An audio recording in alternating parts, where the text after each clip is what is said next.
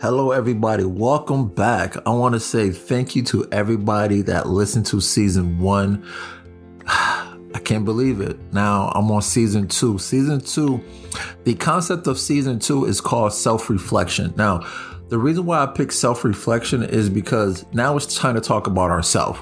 You know, in season one, and then for everybody that didn't listen to season one, make sure that you jump over, listen to season one so you can get up to date and pretty much up to speed on what I'm talking about now.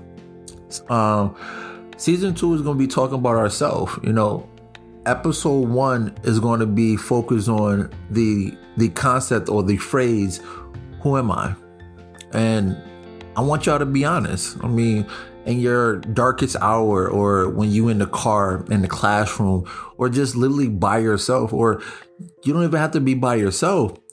We all sit there and wonder who am i? And i don't know about y'all but i'm gonna be real.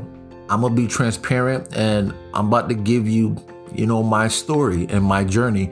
And hopefully within my journey and and my story it can help somebody to overcome whatever obstacles that they're going through, whatever barriers or whatever doubt that they have in themselves. Because let me tell you, I'm 36 years old. Even in in the time that I've been here on this earth, I still had to take a step back and kind of reflect on myself and you know say, who am I? I know I'm a I'm a businessman, I'm an entrepreneur, I'm a father, I'm a partner. I mean, I'm all these things, but do everything that I do make me who I am? Or am I am or am I what makes everything around me? And that I will be talking about in the first episode in season two. And trust me, it's coming soon.